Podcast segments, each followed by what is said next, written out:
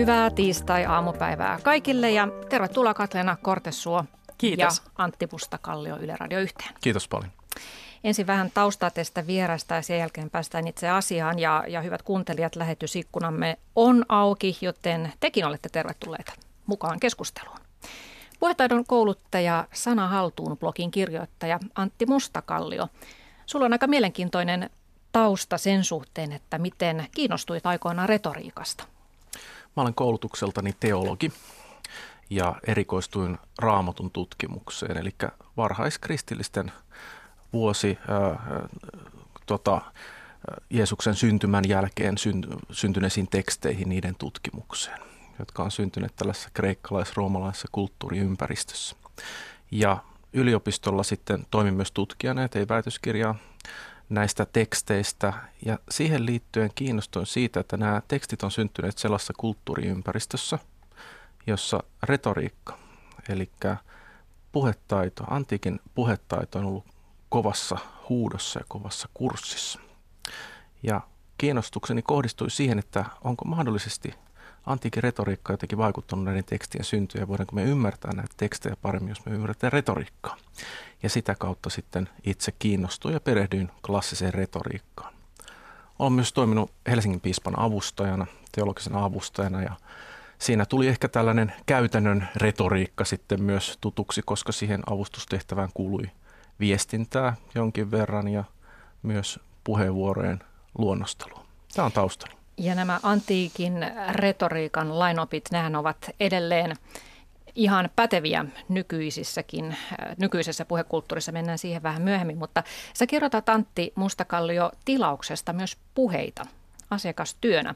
Ja juuri viime viikolla ihmettelit Hesarin mielipidepalstalla, että miksi suomalaiset yritysjohtajat raapustelevat itse niitä puheitaan, että vaikuttavan puheen kirjoittaminen se on aikaa vievä luova prosessi ja, ja aikaa ei luulisi yritysjohtajilla siihen löytyvän, mutta niin vain Suomessa tuntuu löytyvän. Kyllä, Helsingin Sanomathan kysyi kolmen ison suuryrityksen viestintävastaavilta, että miten heillä toimitusjohtajat puheensa laativat. Ja kaikilla vastaukset oli enemmän tai vähemmän sellaisia, että aika paljon ne toimitusjohtajat itse näitä kirjoittavat, että me sitten autamme tarpeen vaatiessa. Ja, ja tämä on kyllä hyvin suomalainen ilmiö. Että jos mennään mihin tahansa Länsi-Euroopan maahan tai vaikka Yhdysvaltoihin, niin siellä on pienemmässäkin organisaatiossa on puheenkirjoittajia, koska niin kuin itse sanoit, vaikuttava ja vakuuttavan puheen laatiminen, se vie aikaa ja sen lisäksi se vaatii ammattitaitoa. Että onko, onko todella toimitusjohtajilla, jotka ovat muutenkin hyvin kiireisiä, onko heillä aikaa äh, pistää se vaadittava niin kuin panostus vaikuttavan puheeseen, joka siihen tarvitaan? No jonkin verran Suomeenkin on rantautumassa tämä, että tilataan se puhe ammattikirjoittajalta ja sinäkin saat siitä osittain leipäsi. Sut on muuten keväällä kutsuttu Britanniaan puhumaan puheenkirjoittajien vuosittaisen konferenssiin ja, ja siellä järjestäjät toivovat, että kertoisit, mitä britit voivat oppia suomalaisesta puhekulttuurista. Niin tämä on aika kiinnostavaa, koska itselleni ei välttämättä tulisi ensimmäisenä mieleen kysyä suomalaisilta, että mitä meidän puhekulttuuristamme voi oppia, mutta Onko tämä, tämä pyyntö, on nyt pyyntö jonkinlainen vitsi, koska tämä on, tämä on hyvin kauhistuttava pyyntö, että, että mitä, mitä voin sulavasanaisille briteille, joilla on tällainen vahva puhetaidon ja debatoinnin traditio heillä, että mitä mä voin kertoa. Mä oon nyt ajatellut vähän lähestyä tällainen myös niin sanotun paholaisen ja näkökulmasta ja kertoa, että Suomessa menee monella, monessa suhteessa aika hyvin. Meillä on kuitenkin menestyviä suuryrityksiä ja yhteiskunta on monella tavalla hyvin onnistunut yhteiskunta siitä huolimatta, vai onko kenties sen tähden, että meillä on niin ohut retoriikan traditio ja meillä ei ole näitä puheenkirjoittajia, että tarvitaanko meidän ammattikunta? Uskoisin, että tällainen mm. lähestymistapa saa siellä aikaan keskustelua. Niin, kohahdus syntyy puheenkirjoittajien salissa. Tarvitaanko meitä? Ö, viestintäkouluttaja ja tietokirjailija Katlina Kortessuo, sinä olet erikoistunut yritysten kriisiviestintään, mutta myös someosaamiseen ja henkilöbrändäämiseen. Ja näissä kaikissa mainitsemissani osa-alueissahan kysymys on viestinnästä myös tästä kohta, kun otetaan esille tämä henkilöbrändääminen, niin eikö sekin tavallaan ole ihan viestintää? Siitä on kysymys. Joo, nimenomaan. Siis henkilöbrändihän on se kuva, mikä muilla ihmisillä on meistä. Ja jos mä viestin itsestäni fiksusti, niin ihmisillä on se aito kuva minusta. Ja jos mä viestin itsestäni tosi kömpelösti tai teennäisesti tai ylisanoilla, niin sittenhän se homma ei onnistu tietenkään. Mm. Ja nämä asiat siis kulkevat käsi kädessä, itsensä brändääminen, mutta myös tämä puhetaito. Miten osaamme puhua vakuuttavasti, miten puheen kautta voimme rakentaa omaa imakoamme. Niin, voiko kuka tahansa meistä brändätä itsensä? Millaisia taitoja se vaatii? No mun mielestä jokaisella meillä on jo henkilöbrändi. Eli jokaisella meillä, niin muilla ihmisillä on tietty käsitys siitä, millaisia me ollaan. Jokaisella on henkilöbrändi. Ja sitten voidaan pohtia, että onko se oikea. Että onko niin, että joku ihminen yrittää olla urheilullisempi kuin hän on, tai hauskempi kuin hän on, tai viisaampi, kirjoja lukeneempi kuin hän oikeasti on. Ja sitten se homma ei tietenkään ole aitoa. Jokaisella meillä on henkilöbrändi. Ja sitten pitäisi vaan tuntea itsensä tosi hyvin, tietää mitkä on omat vahvuudet ja pyrkiä sitten niitä viestimään ja sitten toisaalta ehkä parantaa omia heikkouksia. Mm.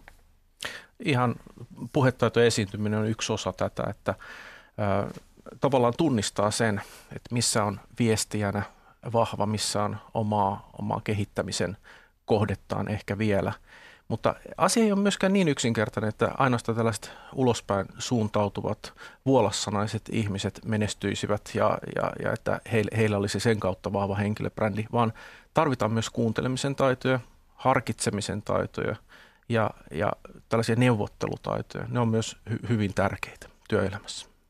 Mm. No, onko teillä, tuleeko mieleen esimerkkejä ihmisistä, joiden brändi ei selvästikään ole sitä, mitä hän itse kuvittelee sen olevan? Joo, no esimerkiksi kyllähän meillä on julkisuudessa, ei aleta nyt nimiä sanomaan, mutta kyllähän meillä on julkisuudessa ihmisiä, jotka elävät esimerkiksi sillä, että heidän oma minäkuvansa on hyvin ää, seksikäs, haluttava, kuuma, blondi. Ja sitten ehkä yhteiskunta ei ihan ehkä näe heitä välttämättä just sellaisena. Mun mielestä siinä on aika hyvä esimerkki, että, että oma henkilöbrändi, se oma käsitys itsestä ei ole kyllä se kuva, minkä muut on saaneet jotain on mennyt pieleen.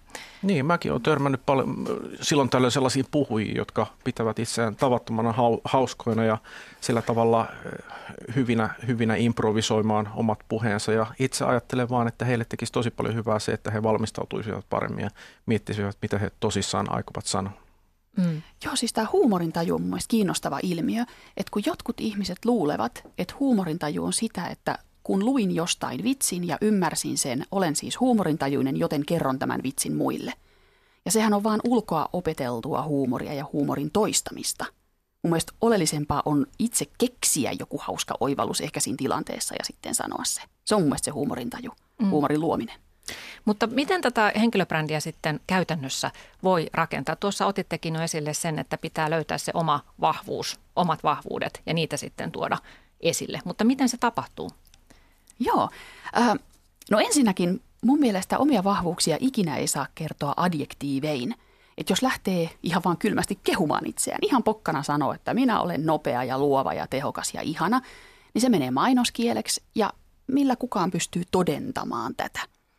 Mutta se, että ihminen vaikka nyt työpaikkahaastattelussa ei sanokaan, että mä olen luova, vaan sanoo vaikka, että minkä mä nyt keksin lennossa, että on luovempi kuin äh, isännöitsijä lumisateessa. Siis keksi jonkun yllättävän vertauksen, jolla pystyy todentamaan sen luovuuden.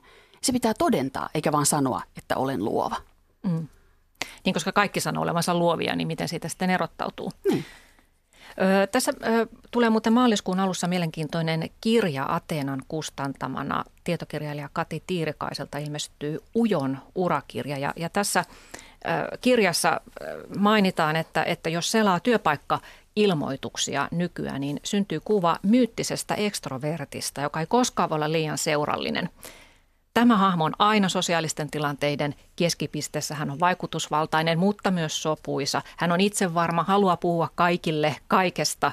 Ja sitten kun selaa näitä työpaikka-ilmoituksia, niin niistä myös syntyy kuva työmarkkinoista, jossa joka ikiseen tehtävään haetaan juuri tällaista esiintymiskykyistä tähteä. Mä luen täältä yhden esimerkin etsitään sosiaalisesti taidokasta ja ulospäin suuntautunutta ihmistä, jolla on loistava esiintymiskyky sekä suomeksi että englanniksi. Ja tällaisella hakulauseella ei etsitä ulkoministeriä, vaan tilastotieteilijä harjoittelijaa, jonka tehtävänä on analysoida tilastotietoja, ei siis esiintyä missään seminaarilavolla tähtenä. Ja tähän on tultu, että joka oli paikka mikä tahansa, niin aina pitää olla hirvittävän niin kuin sosiaalisesti taitava ja loistava luovimaan esiintymistilanteissa? No tässä on, tässä on selvä tällainen niin kuin ihanne, joka nyt nähdään, että se olisi, se olisi ihanteellista jotenkin, että kaikki on tällaisia. No tähän voi vastata sillä tavalla, että monenlaisia taitoja tarvitaan. Toisaalta myös esiintymistä ja omaa puhetaitoa voi kehittää. Sen takia olen itse puhetaidon kouluttaja, että mm. et, et rohkaisen ihmisiä kasvamaan puhujana. Ja, ja yksi tie siihen on itsensä tunteminen, mutta myös ihan puhetaidon opettelu kirjoista ja ennen kaikkea se, että hankkiutuu puhetilanteisiin. Ja se on myös mahdollisuus niin sanotusti brändätä itseään, koska, koska jos hankkiudut puhetilanteisiin, jossa olet avoimesti ikään kuin lainausmerkissä alasti siinä ihmisten edessä ja, ja altis, altis arvostelulle, niin, niin sinä, sinä niin kuin esittelet itsesi ihmisille ja he tulevat – ö, tuntemaan sinut ja näkemään, minkälainen, minkälainen ihminen sinä olet. Mutta entäpä jos työssä ei tarvita sitä itsensä esille tuomista, juuri tämä tilastotieteilijä, harjoittelija, joka plaraa niitä Excel-taulukoita ja muita, niin miksi häneltä vaaditaan sitä, että hänen pitäisi olla sosiaalisesti huippulahjakas? Se, se, on, se on hyvä kysymys ja tämä on ihan hyvä, että tällainen kirja tulee – ja mm-hmm. tästä asiasta keskustellaan, että onko se nyt välttämätöntä, että tällaisessa tehtävässä pitää olla sosiaalisesti huippulahjakas. Mä sanoisin, että että työpaikoilla odotetaan sitä, että tulet ihmisten kanssa toimeen. Se on, mm. se on tosi tärkeää työn, työnantajalle ja henkilölle, joka hakee uutta työntekijää, että, että tämä henkilö, joka me palkataan, että tämä ei aiheuta ylimääräistä kitkaa nyt ainakaan työpaikalla. Et sanoisin, että, että nuo toiveet on oikein suuntaisia, mutta tietyissä tapauksissa ne on ehkä ylimitoitettuja. Joo, hyvin määritelty mä ymmärrän sen, että jokaiselta yksilöltä tarvitaan tietty määrä ilmaisukykyä. Että osaa vaikka tiimipalaverissa kertoa, mitä olen juuri mm. tekemässä, mikä on tämän toimenpiteen tarkoitus tai miksi olen tällä kannalla. Mutta se, että tarvitaan jotain esiintymistaitoja suurelle salille ihmisiä, niin sitä ei ehkä ihan ymmärrä. Mm. Vaaditaan kommunikaatiotaitoja ja verkostoitumista ja semmoista aurinkoisen positiivista can-do-asennetta, vaikka sitten tehtävänä saattaa olla yksinäistä, yksinäistä hommaa, että keräilee jotain tietoja tai vaikka jakelee postia. Öö, Oliko Katriina sulla? Niin mä mietin tätä ekstrovertti-introvertti-jakoa. Että mm. mun mielestä se on ehkä vähän hassua, että me jaetaan jotenkin ihmiset tosi mustavalkoisesti ekstrovertteihin ja introvertteihin, koska onhan se niin, että meillä jokaisella on jompo, molempia ominaisuuksia. Mm. Että vaikka olisi luontaisesti tosi vahvasti ekstrovertti, niin jokainen tarvitsee omaa rauhaa ja puheliaankin ihmisen pitää osata kuunnella muita, just niin kuin Antti äsken sanoi. Ja sitten toisaalta introvertti ihminen, niin kyllä hänelläkin on ne omat sosiaaliset tarpeensa ihan jokaisella. Ja introverttikin kykenee sitten avaamaan suunsa palaverissa tarvittaessa ja sanomaan sen oman mielipiteensä. Että on hassua olettaa jotenkin niin, että ekstrovertit on semmoisia älyttömiä suupaltteja, vie kaiken tilan, ja introvertit sitten taas on ihan tuppisuita ja mitään ei sano ja jurottavat vaan. Mm. Ja tätä, tätä sosiaalisuutta kun korostetaan, niin tosiaan sitäkin on montaa lajia, että se usein mielletään tällaiseksi, että on hirvittävän niin suupalttia ja tilanteessa kun tilanteessa aina keskipisteenä, mutta kysymys, ja pitäisi olla kysymys myös siitä, että on myös tunneälykkäs, niin kuin sanoit, että osaa myös kuunnella muita ja välillä sitten sulkeekin se suunsa. Työnantajien kannattaa tarkasti miettiä, että minkälaisia työnhakuilmoituksia he tekevät, mm. koska tällaiseen hakuilmoitukseen vastaavat sellaiset ihmiset, jotka pitävät itseään – tavattoman niin kuin avoimina ja ilmaisukykyisinä ja muina tällaisina. Että sieltä voi monta, monta hyvää alan tekijää jäädä niin kuin kokonaan vastaamatta, mm. koska he eivät tohdi vastata, koska he ajattelevat, että en minä nyt ei niin minulla näitä juuri, taitoja joo. ole. Tässä, mm-hmm. tässä Ujon urakirjassa, joka tosiaan kohta ilmestyy Kati Tiirikaiselta, niin, niin juuri kehotetaankin ihmisiä, että unohtakaa tai tavallaan ohittakaa nämä sosiaaliset taidot, sun muut vaatimukset ja hakekaa, jos koette, että teillä on siihen tehtävän se ammattitaito. Et nyt ehkä unohtuu vähän se, että osaanko minä tätä hommaa, niin sellaisten ihmisten sitä kannattaisi hakea. Tärkeää on tasapaino tässä asiassa. Mm, mm. Erilaisia temperamenttieroja tutkinut professori Liisa Keltinkangas Järvinen, hänkin on ihmetellyt tätä, että miksi joka paikkaan haetaan nykyään vain sosiaalisia ja hyviä tyyppejä. Että mitä hyötyä vaikkapa lääkäristä, joka on sosiaalinen ja hyvä tyyppi, mutta leikkaa väärän jalan. Eli ehkä pitäisi keskittyä siihen, että onko henkilöllä ammattitaitoa. Mut, joo. Mutta sosiaalisuus on osa ammattitaitoa. Että lääkäri, lääkäri on myös asiakaspalvelija. Mm. Hän on ihmisten kanssa tekemisissä hyvin paljon lääkärin myös tällaista kohtaamistaidosta riippuu, että kuinka nyt esimerkiksi potilas valmistautuu leikkaukseen ja minkälaisena hän pitää omaa tilannetta ja luottaako hän lääkäriin. Näillä asioilla on merkitystä. Mm. Mm. No miten sitten työnhankijat itse luonnehtivat itseään? Katlen otitkin tuossa esille, että kaikki sanovat nykyään olevansa luovia. LinkedIn listasi viime vuoden käytetymmät sanat, miten ihmiset luonnehtivat itseänsä ja lista ykkönen oli motivoitunut. Sitä seurasivat luova, innostunut, näyttö, intohimoinen, menestynyt, tavoitteellinen, johtajuus, strateginen.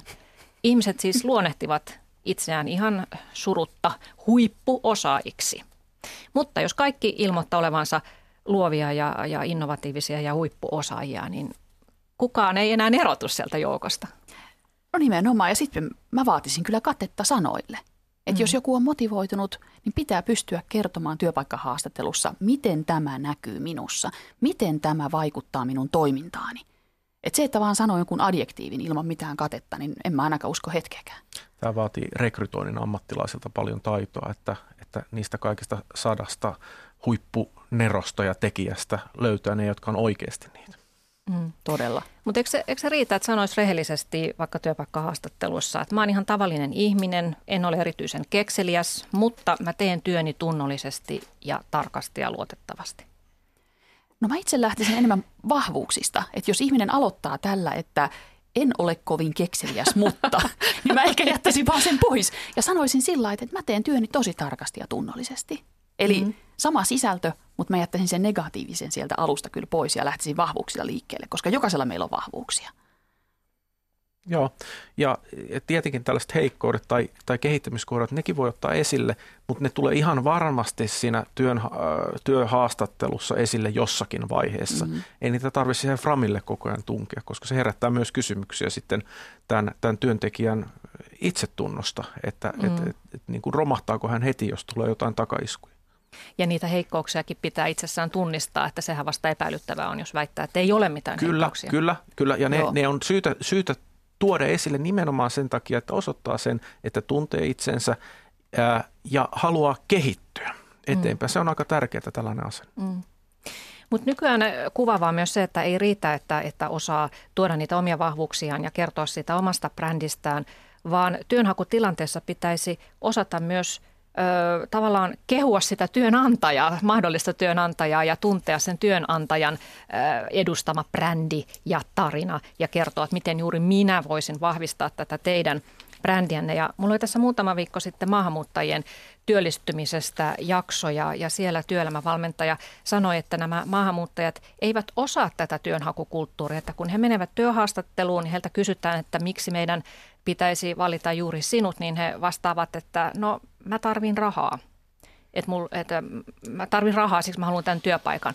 Ehdottomasti väärä vastaus pitäisi jotenkin keksiä, että miksi juuri minä haluan tukea postin äh, brändiä ja mitä minä voisin tuoda tähän.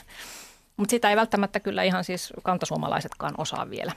Ei, ja mun mielestä sitä ei pidä ajatella, että, että minun, minun nyt pitää ottaa selvää näistä asioista, jotta pääsen työhaastatteluun, vaan se on ihan hyvä kysymys, että jos mä haluan tuohon työpaikkaan, niin onko mä millään tavalla itse kiinnostunut tästä, tästä työpaikasta, siitä työstä, mitä täällä tehdään.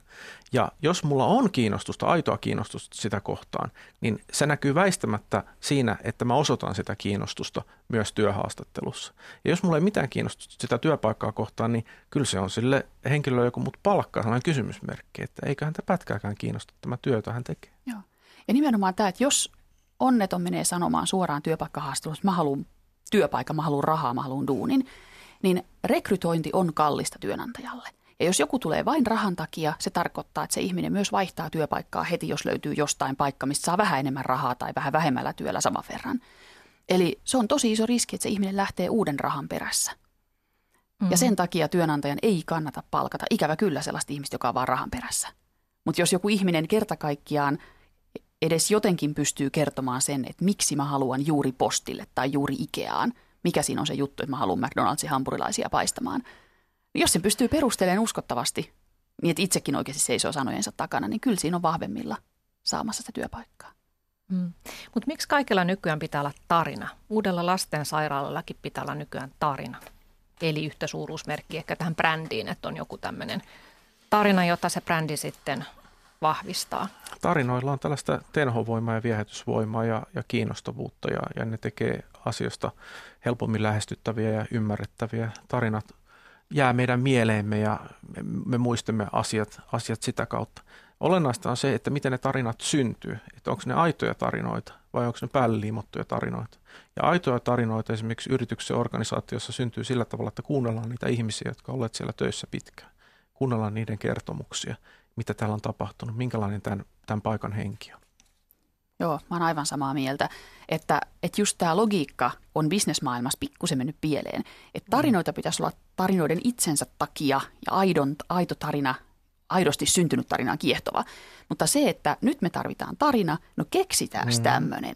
Ja sitten luodaan jollekin jopa tyhjästä syntyneelle ilmiölle tarina. Niin se on mun mielestä aika vastenmielinen ilmiö, ei sitä enää tarinaksi kehtaisi sanoa. Mm. Otetaan tähän väliin vähän kuuntelijakommentteja. Öö, nimimerkki Anonyymi, numerosarja. Retoriikka on mielen muuttamista. On paljon henkilöpalvonnan piirteitä – Tarkoittaa, että älykkyysosamäärä on laskussa, henkilökohtainen prosessointi ei toimi, muodostuu homogeenista aineesta alamaisista. No olipa negatiivinen kanta.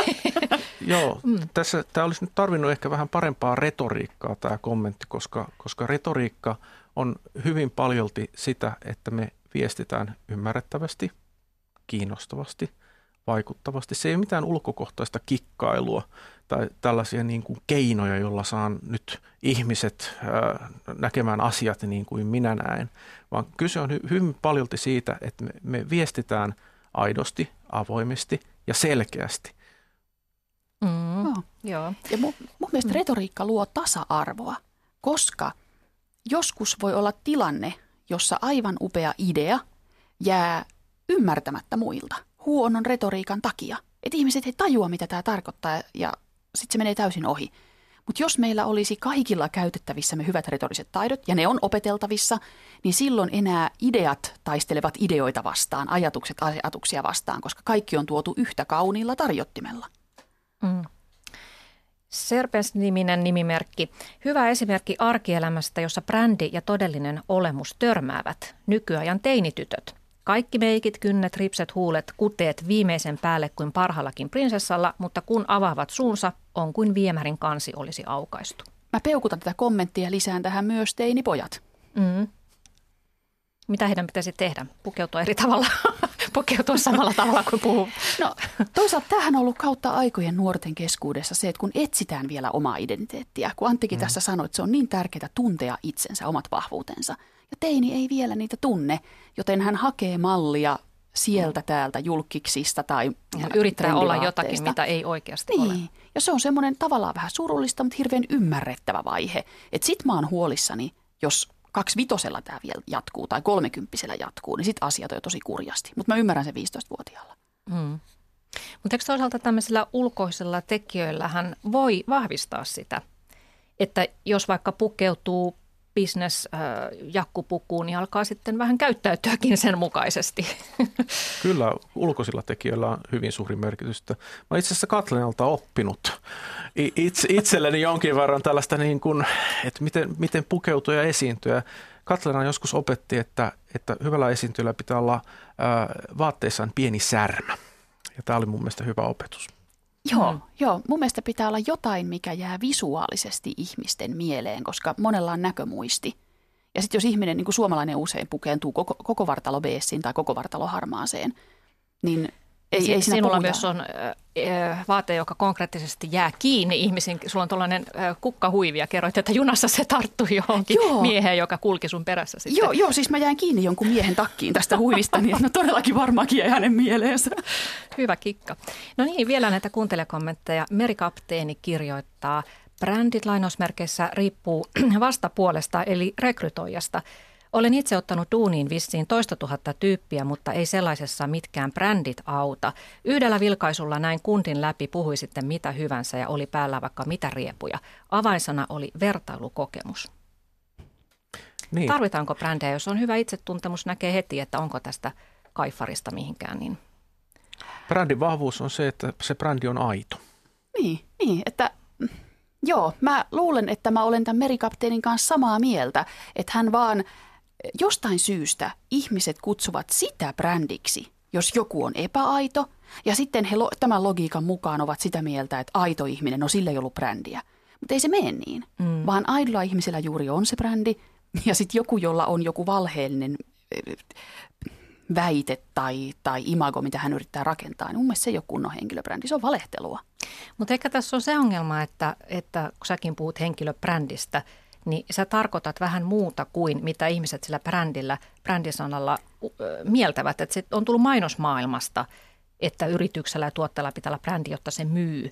Ja se ei ole ihan sama asia henkilöiden kohdalla. Sä ihan oikein, se, se ei ole sama Jos asia. joku parempi nimitys. Joo, joo. Jotkut on yrittänyt puhua maineesta, mutta kun maine ei ole sama asia, koska henkilöbrändi on myös läheisten kesken. Eli mä pystyn sanoa, millainen mun äiti on, mutta en mä sano, että mun äiti on maineeltaan jotakin. Että henkilöbrändi koskee sekä läheisiä ihmiskontakteja että kaukaisia. Mutta se on kurja sana, joo, se on businessjargonin sana. Mm. Mikä voisi olla parempi? Niin. Pahan kysymyksen heittää. Imago. Henkilöimago. Niin, se on no, vähän sama sarja sen niin, niin. kanssa. Joo. No sitten Baronyymi kirjoittaa, kuinka paljon työpaikoilla, työpaikalla aiheuttaa kitkaa ylisosiaalinen pälättäjä, joka jättää työt muiden tehtäväksi ja osaa selittää pomolle senkin muiden syyksi. Tämä oli vähän, mistä sivuttiinkin jo tämä sosiaalisuuden yliarvostus, niin siinä voi olla myös tämmöinen lieveilmiö. Joo, en osaa sanoa, että kuinka paljon aiheuttaa kitkaa, mutta varmasti jonkin verran aiheuttaa kitkaa. Ja, ja tässä tulee just tämä, että ei, ei, ei se ole mikään autoaksi tekevä juttu, että, että sä oot ekstrovertti ja hirveän puhelias. Et sun niin. pitää osata myös kuunnella ja kunnioittaa toisia mm. ihmisiä. Mm. Tähän mun mielestä apuna olisi semmoinen, jos jokainen nyt piirtää silmiensä eteen semmoisen nelikentän, missä vaaka-akselilla on sosiaaliset taidot, että onko niitä vai eikö. Ja sitten pystyakselilla on sosiaaliset halut, onko niitä vai eikö. Ja se, että on sosiaalinen halu, mutta ei ole sosiaalista taitoa, niin se aiheuttaa just tämmöisen pölöttäjän, joka puhuu päälle, vie aikaa, kertoo samat jutut monta kertaa, ei kuuntele muita. Ja se on paha yhdistelmä. Mehän kaikki tunnemme sellaisen Kyllä. henkilön työyhteisöistämme. Kyllä. Sitten vielä vanha friikki, vähän paha kommentti nyt Katleenalle erityisesti. Brändäämisen asiantuntija on viimeinen ammatti, mihin voisin luottaa. Mutta hei, mä toivon, että tämä ihminen lähtee mun kanssa kahville. Mut löytää Twitteristä at Katleena. Mä lähden mm. ehdottomasti hänen kanssaan kahville. Sinä Tarjoan kahvit ja jutellaan. hänelle oman henkilöbrändin, niin hänen mielensä muuttuu. Joo, mutta mennäänkö siihen vielä siihen alkuperäiseen kysymykseen, tai ei nyt ollut alkuperäinen, mutta sivuttiin, sivuttiin sitä tuossa, että, että kun on puhuttu näistä ekstroverteista, mellastajista, joilla on tiettyjä vahvuuksia työnhaussa, niin miten sitten pärjää sellainen arka, ujo ihminen, joka ei A ole osannut brändätä itseänsä, mutta ei myöskään halua lähteä siihen, eikä oikein tiedä, miten se tehtäisiin. Hän osaa työnsä, mutta ei osaa tuoda sitä osaamistaan esille houkuttelevasti juuri siinä työnhakutilanteessa.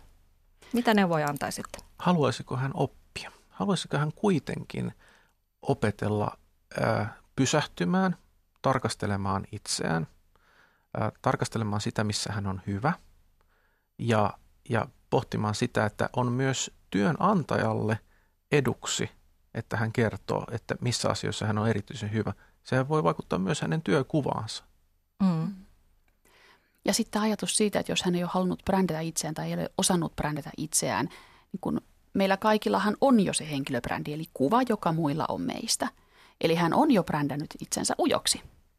Niin. Ja, jos ja alkanut haluaa, käyttäytyä sen mukaisesti. Niin, sitten. nimenomaan. Että joskushan tämä mieli on sellainen, että, että kun itse aina on ujo, muut alkaa pitää häntä ujona, muut ei enää anna puheenvuoroja, koska ei se kuitenkaan puhu palavereissa, jolloin se on itseään syövä ilmiö kurjalla tavalla. Ja jos tästä haluaa päästä eroon, just niin kuin Antti sanoi, niin kyllä on mahdollisuus kehittyä. Ja, ja ujoushan ei sinänsä tällainen temperamentin piirre. Ei ole mikään este siihen, etteikö henkilöstä voisi tulla hyvä puhuja ja hyvä esiintyjä. Että olen nähnyt lavalla sellaisia henkilöitä, jotka luonnehtivat itse itseään myös ujoksi. Mutta he, he, he ovat kuitenkin astuneet niitä askeleita, että he ovat rohkaistuneet tulemaan ihmisten eteen ja, ja ihmiset kuuntelevat heitä.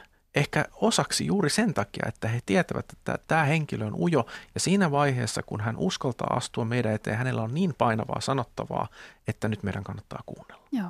Puhuu vähän, mutta asiaa. Niin. Esimerkiksi Armi Toivanen on ihan sanonut olevansa ujo ja kärsivänsä esiintymisjännityksestä. Kansanedustaja Leena Harkimo myös. Niin.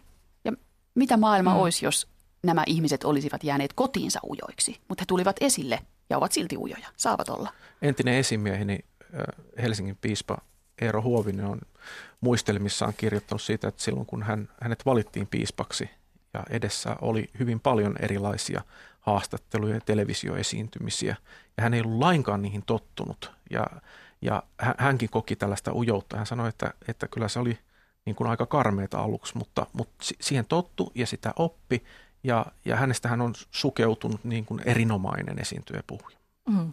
Kenties sinun ansiosta. Ei. Mm. Mutta yksi sellainen käytännön harjoitus voisi olla, aina puhutaan tämmöisestä hissipuheesta, että jokaisen pitäisi miettiä se oma osaaminen niin, että yhden hissimatkan aikana pystyisi vakuuttamaan sen kanssa matkustajan siinä, että miksi minä olen hyvä. Eikö vaan? Noin 20 sekunnin puhe. Joo. Joo. Tässä tuota, kun puhuttiin tästä, että ujouskin senkin voi kääntää voitoksia ja voimme, voimme kehittyä, mutta entä jos ei tavoittelisikaan sitä, että nyt kehitän persoonaani, vaan tavoittelisi klassisia hyveitä? Sä mm-hmm. Antti Mustakallio puhunut myös tästä, että entäpä jos me ö, pyrkisimme kaikessa oikeudenmukaisuuteen, rehellisyyteen, urheuteen ja mitä muita näitä klassisia hyveitä nyt onkaan, niin samalla alkaisi asioita tapahtua myös siinä persoonassa ja sitä kautta myös sitten siinä brändissä kyllä, itsestään. Kyllä. Ja, ja tässä isompi tekijä tässä on se, että, että mihin me ollaan elämässään suuntauduttu. Että katsotaanko me vaan omaan napaamme ja murehditaan sitä, että millaisia me nyt ollaankaan, että, että onpas meillä paljon puutteita. Tai, tai sitten kehumme itseämme, että olemme me erinomaisia. Vaan ehkä, ehkä me voitaisiin ylipäänsä ihmisinä enemmän suuntautua ulospäin ja katsoa, että, että mikä olisi meidän lähimmäisten hyväksi ja myös kauimmaisten hyväksi. Miettiä heidän parasta ja miettiä sitä, että miten me voitaisiin omissa sosiaalisissa ympyröissä palvella toinen toisemme ja ajatella toista hyvää. Miten me voitaisiin tehdä muille ihmisille hyviä puhetekoja, kuten kysyä toiselta, mitä sinulle kuuluu. Tai ää, kiittää toisia, sellaisiakin henkilöitä, joita me ollaan tavattu kiittää niin usein. Tehdä tällaisia pieniä puhetekoja, elää sillä tavalla näitä hyveitä todeksi alkaisiko silloin myös muut asiat pyöriä uudella tavalla? Hmm. Mä allekirjoitan ton ihan täysin. Siis se, että me liian vähän pohditaan, että miten minä vaikutan muihin. Että vaikka jonkun vuorovaikutustilanteen jälkeen, tuliko toiselle hyvä mieli, paha mieli? Olisiko mä voinut sanoa asioita pikkusen kivemmin tai mukavammin tai jotenkin vähän eritellymmin, jotta se tilanne olisi sujunut paremmin? Ja mä uskon, että tällainen hyveitä todeksi elävä ihminen, niin hänelle tämä brändäyskin tulee kuin luonnostaan, mm. koska, koska ihmiset ovat kiinnostuneita hänestä ja hakeutuvat hänen seuraansa ja, ja, ja tuota, hänen kanssaan on helppo olla. Tässä oli siis äänessä puhetaidon kouluttaja Antti Mustakallio. Lisäksi täällä viestinnän asiantuntija Katleena Kortesuo ja puhumme henkilöbrändäämisestä ja puhetaidosta ja, ja työnhausta ja kaikesta mahdollisesta. tuota, öö, joo, Mietin vielä tästä työnhausta sellaista, että onko tullut tavallaan semmoiset niin kahdet eri työmarkkinat, että on ne perusduunarit, jotka hakevat paikkaansa niin kuin ennenkin, mutta sitten on tullut näitä luovia innovaattoreita, joiden nimenomaan pitää brändätä itsensä. He hakevat töitä viestintätoimistoista, ajatushautomoista, mainostoimistoista, suunnittelutoimistoista. Joo, kyllä mä tunnistan, että työ, meidän työmarkkinat on tietyllä tapaa kahtia jakautuneet, mutta ehkä ne on olleet aina jossain määrin. Ja sitten jos ajattelee että henkilöbrändiä, vaikka se kuulostaa tämmöisten niin kuin mainostoimistojen termiltä, mutta ihan oikeasti se on sitä, mitä jokainen meistä tekee arjessamme. Että se, että jos jokainen meistä miettii vaikka kouluaikaansa, niin me muistetaan, että kouluruokalassa oli ne kivat tyypit, jotka jako ruokaa. Ne oli niitä hauskaa, kun joskus iski silmää ja kysyi, että otatko yhden ekstra lihapullan ja – ne oli niitä tosi mukavia tyyppejä. Ja sitten oli joitain ihan älyttömän jotenkin kiukkusia. Se on henkilöbrändäämistä, joka ikisessä työssä on sitä, että onko toi se kiva koulunkeittäjä vai tylsä koulunkeittäjä. Onko toi se kiva talonmies vai tylsä talonmies. Eikä pidä niin. välttämättä antaa oman tehtävän liikaa kahlita ja rajoittaa itsensä, vaan nähdä siinä olevat mahdollisuudet. Ja, ja antaa myös itselleen mahdollisuus ja niin kuin uskallus olla innovatiivinen ja luova siinä, mitä tekee ja miettiä, että miten tässä voisin kehittyä. Se, hienoja asioita voi syntyä sen kautta myös. Mm. Ehdottomasti. Mm. Ö, Otetaan vielä muutamia kuuntelijakommentteja. Paronymi, joka tuossa äskenkin on äänessä, niin jatkaa, että nykyään esimiehet harvoin itse haastattelevat työnantajia, vaan on ulkoistettu rekryfirmoille, jotta pääsee firmaan pitää vakuuttaa tämä rekrytoija nimenomaan. Mm-hmm. Siinä tietysti on omat lainalaisuudet. Öö, no sitten 0057 nimimerkki kysyy, että mistä johtuu, että ei uskalleta palkata ihmistä, joka on itsevarma ja tietää, että hänellä on tähän hommaan annettavaa. Ehkä liian voimakas tahtoinen hakija tehtävään. Tai voiko se itsevarmuuskin kääntyä itseänsä vastaan? Voi, mutta enemmän se riippuu ehkä siitä tilanteesta, siitä millaista ha- tyyppiä rekrytoija hakee. Että jos rekrytoija hakee jotain jotakuta ää, enemmän suorittavaa – niin se voi olla, että liika itsevarmuus ei sitten välttämättä ole ehkä, ei ole ehkä oikea persoonallisuustyyppi silloin.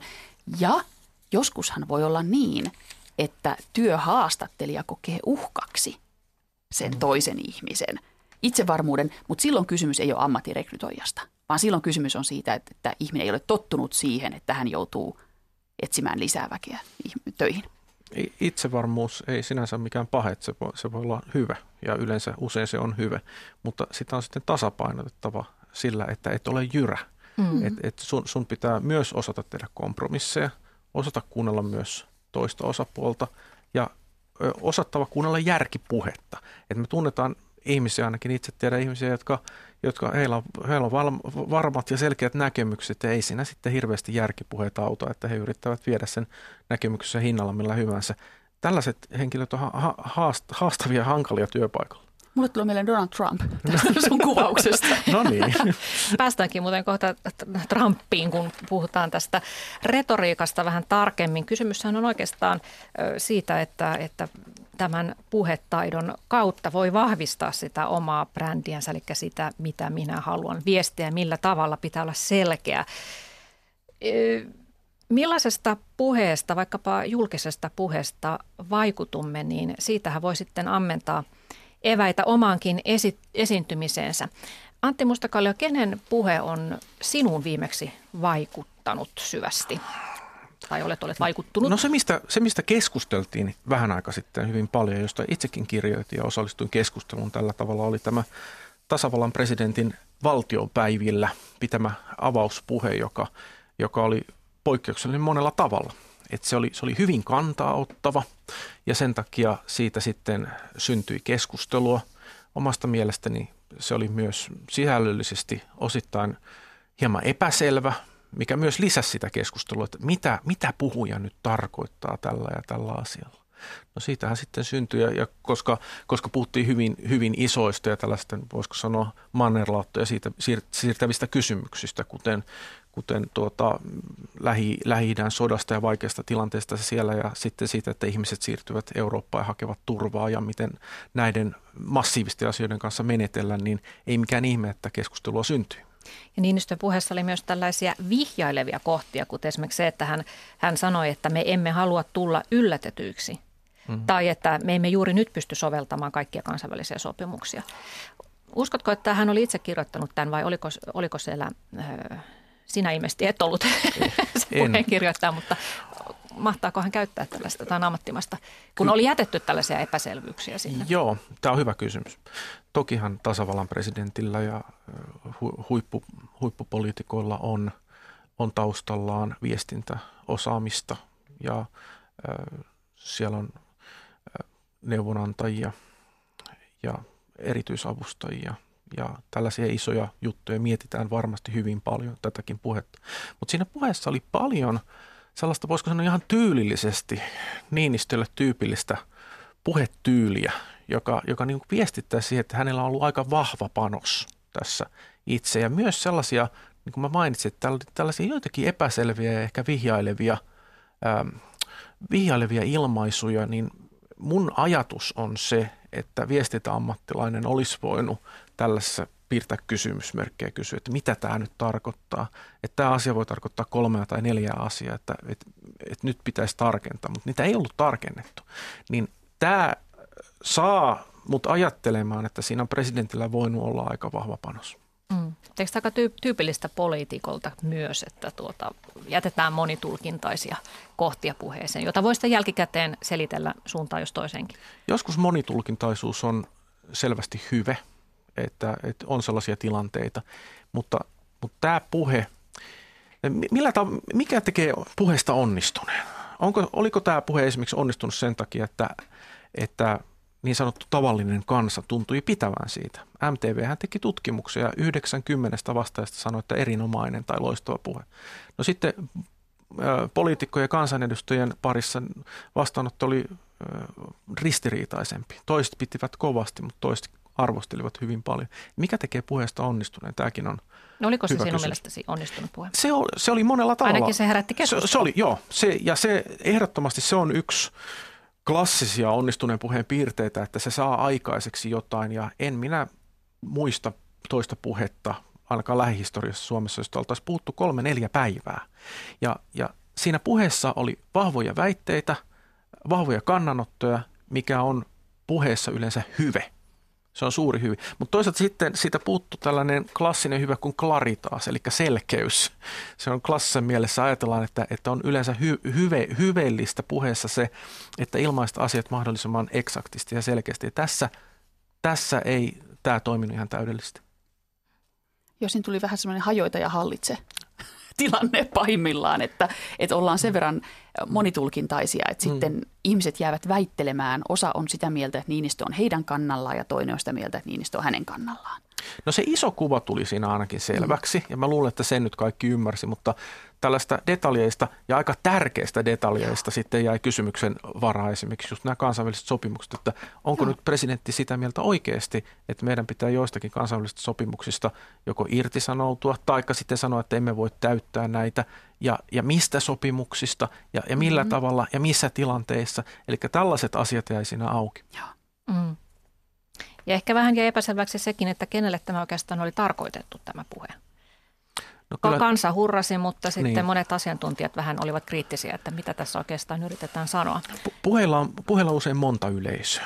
Et se primääriyleisöhän oli ö, kansanedustajat, hallitus, mutta, mutta kyllähän puheella on monta muutakin yle- yleisöä. Et silloin kun tasavallan presidentti pitää tällaisen puheen, niin varmasti on mietitty sitä, että, että tästä keskustellaan myös ihan niin kuin käydään laaja kansalaiskeskustelu tästä aiheesta. Ja toinen sekundäärinen yleisö on kansainvälinen politiikka, Kyllä. joka myös Kyllä, tässä kohtaa oli ehkä se jännin mm.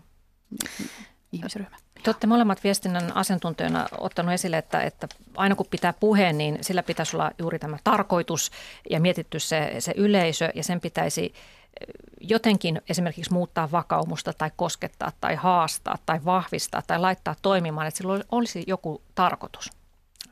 Ja nyt kun tuli mainittua toi Donald Trump tuossa aikaisemmin, niin hän itse asiassa tekee juuri näin, että joka kerta kun hän avaa suunsa, niin se jollain lailla hätkäyttää, hän viihdyttää, pistää ihmiset toimimaan, hurraamaan ja, ja jotenkin on tavattoman suorapuheinen. Onko se nyt se, mitä, mikä nykyään vetoaa, suorapuheisuus? Ei turhia korulauseita, vaan, vaan tuota, selkeitä statementteja. No Trumpin tapauksessa on se, että hän nyt jatkaa sitä roolia, jonka hän on omaksunut näistä reality-tv-ohjelmistaan. Ja, ja kun kuuntelee, minkälaisia puheita hän pitää, hän ei pidä varsinaisia puheita, vaan hän, hän puhuu tällaisissa lyhyissä sekvensseissä, ne on, jotka päättyy aina jonkinlaiseen one-lineriin tai huipentumaan. Ja, ja hän, ei, hän ei pidä puheita, vaan hän jutustelee ihmisten kanssa. Ja hänen puhetyylinsä on ihan samanlainen kuin näissä TV-ohjelmissa.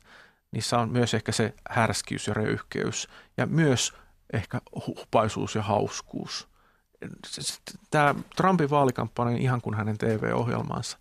Ja se on musta aika pelottavaa, että tällainen vetoaa niinkin paljon, että, että monet ihmiset olisivat valmiita ö, valitsemaan hänet Yhdysvaltain presidentiksi. Sitä mä ihmettelen. Mm, se on tosi pelottavaa. Mutta mihin se vetoaa? Koska tästähän me voimme ottaa myös oppia brändäämiset. Hänhän toimii loogisesti sen oman brändinsä mukaisesti. Häneltä odotetaan tämän, tämän tyyppistä esiintymistä. Mm-hmm. Mutta mihin se, mihin se vetoaa ihmisissä? No, y- Yhdysvalloissahan se poliittinen tilanne on hyvin polarisoitunut ja se tulee polarisoitumaan jatkuvasti. Eli, eli ääripäät, politiikan ääripäät menevät koko ajan niin kuin enemmän eroon toisistaan. Ja, ja yhä, yhä vahvemmin kanssa ja koontuu leireihin ja sitten, sitten siellä on myös näitä tietynlaisia sosiaalisia ja taloudellisia ongelmia, että, että työt ovat valuneet halvemman tuotannon maihin. Ja tällaisessa tilanteessa, jossa tulee tällainen messiaskaltainen hahmo niin kuin Trump, joka esittää härskejä, mutta katteettomia lupauksia siitä, että hän palauttaa työt takaisin, niin kyllä monet tarttuu siihen. Ja kyllähän sitten täällä toisella puolella tämä demokraattien Bernie Sanders, joka on Yhdysvaltain mittakaavassa, hän kutsuu itseään sosialistiksi, vaikka hän tuntuu tällaiselta kotoiselta sosiaalidemokraatilta, kun hänen puheitaan kuuntelee, niin, niin kyllä, kyllä hän on siellä, hän, hän on esimerkki samanlaisesta polarisaatioilmestä. Hän, hän on vaan siellä toisella puolella sitten tällainen toisenlainen messiasahamo, johon toiset ihmiset sitten tarttuvat. Mutta sanopa Antti Mustakallio vielä lyhyesti, että kun olet tosiaan antiikin retoriikan asiantuntija, mitä meiltä, meillä olisi opittavaa Aristoteleen tuomista vinkkeistä? Miten voimme puhua vaikuttavasti? Aristotelta on opittavaa se, että vaikuttavassa puheessa on aina kolme elementtiä. Siellä on vahva logos, eli se on johdonmukainen, se on looginen. Jos esität väitteen, niin perustelet sen hyvin ja uskottavasti. Se on rakenteeltaan helppo seurata. Toisaalta siinä puheessa pitää olla pathosta, eli pitää ottaa huomioon se, että ihmiset ovat myös tuntevia ihmisiä. Ihmisillä on tunteita ja puhe synnyttää tunteita. Ja ottaa se huomioon sillä tavalla, että, että puhe saa synnyttää tunteita ja se on hyvä, että se synnyttää tunteita, koska tunteet jättää vahvoja muistijälkiä meihin ihmisiin. Tunteet saa aikaan meissä toimintaa. Tunteet pistää meidät liikkeelle. Eli hyvässä puheessa on hyvä olla myös tunnetta. Ja tärkein näistä on ethos, eli puhujan uskottavuus, luotettavuus, se, että, että voidaanko me luottaa puhujan asiantuntemukseen, toisaalta onko hän sellainen ihminen, jonka kanssa olisi mukava mennä kaljalle vaikka. Nämä kaikki on, on, on ethospuolta. Elikkä, ja tärkein näistä on ethos, eli mm. se, että voidaanko me luottaa puhujan. Jos me ei voida luottaa, niin – sillä ei mitään merkitystä, vaikka hänellä olisi rautainen argumentaatio tai jos hän olisi suuri kansanvillitsejä. Jos me emme luota häneen, me emme kuuntele häntä. Mutta tämä itse asiassa antaa perustelun sille, minkä takia Donald Trump on niin su- yllättävässä suosiossa, koska TVn tuoma hahmo koteihin on jo valmiiksi, valmiiksi tuttu. Ja Kyllä. tosi TVssä vielä hän antaa aina niin sanotun oikean ratkaisun, koska se on leikattu sillä lailla. Hän aina hän julistaa voittajan. Näin on. Joten hän on rakentanut ethostaan jo siellä maailmassa aika pitkään. Kyllä, kyllä. Hän, ja, ja on tunnettu tavallaan se, että hän on tuollainen vähän röyhkeä töksäyttelijä. Mm. Ja se, että hän tulee sitten vaaleihin ja on ihan samanlainen, ellei pahempi, niin se ei ole ihmiselle yllätys. Joo. Mm, mm. Mutta nimenomaan tämä viesti ihan tavalliselle talliaisellekin, tämän ethoksen merkitys, että se, että olet uskottava, looginen ja sinun voi luottaa, niin se on se tärkein, millä sitä omaakin henkilökuvaa voi Kyllä, tuota vahvistaa. Kyllä, ja, ja, ja ethoksesta vielä se sana, että, että se ei vaadi oikeastaan mitään muuta kuin sen, että kunnioitat yleisöäsi, näet vaivaa heidän eteen, haluat palvella heitä ja, ja osoitat sen. Vielä muutama kuuntelijakommentti. Kiitoksia vaan hyvät kuuntelijat jälleen aktiivisuudesta ne lähetysikkunassa. Nimimerkki Urpo DDR Ruotsista. Mm. Mielenkiintoinen nimimerkki. Ekstroverteilla olisi varmaankin varaa olla hieman ystävällisempiä introvertteja kohtaan eikä jatkuvasti tökkiä meitä maan hiljaisia. Eivät kaikki ihmiset voi olla samanlaisia puheliaita höösäjiä. Tuohan aika kamalaa, että jos ekstrovertti vedetään yhtäläisyysmerkit ilkeyden kanssa, että varmasti olemassa mm. ekstrovertteja, jotka tökkivät ilkeästi introvertteja, mutta eihän nyt kaikki sellaista tee. Ehkä myös Ehkä Ruotsissa tapahtuu tällaista. Ilkeä introvertti. Kyllä. No sitten Mr. Pekka kirjoittaa, eiköhän jatkossakin aivan tavalliset ihmiset saa palkata aivan tavallisia ihmisiä. Haastattelu ei saa olla mikään taitavien näyttelijöiden suoritus, vaan työtä hakeva ensisijaisesti hakee työtä toimeentulonsa takia. Harvalla lottovoittajalla on tarvetta ja halua olla työpaikkahaastatteluissa. Kyllä, ja jos menet työpaikkahaastatteluun näyttelemään jotain, niin todennäköisesti et onnistu, etkä saa töitä. Juuri näin. Hmm. Eli palaamme tavallaan siihen alkuun, eli on tunnettava itsensä ja vahvuutensa ja tuotava ne sitten esille. Ja sitä voi harjoitella. Joo, kyllä sitä voi harjoitella, että varaa itsellesi hiljaisia hetkiä. Mene kävelemään metsään. Ajattele, mikä elämässäsi on todella tärkeää. Missä nää, haluat nähdä itsesi viiden vuoden kuluttua? Mitä haluat sanoa rakkaimmillesi? Ää, miten voit auttaa niitäkin ihmisiä, joita, joita et välttämättä tunne tai joista et ehkä pidä. Meditoi tällaisten kysymysten ääressä, niin opit tuntemaan myös itseäsi. Ja nämähän ovat huomattavasti syvällisempiä kysymyksiä kuin se, että miten minä nyt tässä kehitän itseäni. Joo. Jokaisen pitäisi tehdä tällainen metsäretki. Niin, niin kaikki lähtee siitä, että, että tuntee itsensä ja miettii, niin, että minkälaisen jäljen minä jätän muihin ihmisiin. Ja onko se sellainen jälki, että mä oikeasti haluan juuri sen jäljen jättää. Mm. Ja kun näistä brändeistä puhutaan, niin myös se tavallaan se toistuvuus, että aina, ainakin julkisissa esiintymisessä, että aina sitten jokainen esiintyminen vahvistaisi sitä, mitä haluaa itsestänsä vahvistettavan. Joo. Niin, tässä on itse, itsetuntemuksesta puhuttu, niin, niin todellakin eikö kaikessa viestinnässä ole loppujen lopuksi kysymys itsetuntemuksesta, myös, mutta myös itsetunnosta. Et, että on hyvä itsetunto, on itsevarmuutta ja luottaa itsensä, että myös pystyy sen oman sisimpänsä muille välittämään. Ja paras on kertoa itsestänsä selkeästi ja jos nyt jätetään pois ne ilkeät somehuutelijat, joilla, joilla tota, toisaalta heilläkin on itsetunnon kanssa siinä mielessä tekemistä, että tuntuvat pönkittävän muiden haukkumisella sitä itsetuntoaan. Mutta minkälaisia vinkkejä Katlena Kortesuo ja Antti Mustakallio antaisitte meille tavallisille työnhakijoille ja tavallisille ihmisille, että miten me voisimme luottaa itsemme hitusen paremmin ja sitä kautta pystyisimme selkeämmin viestimään?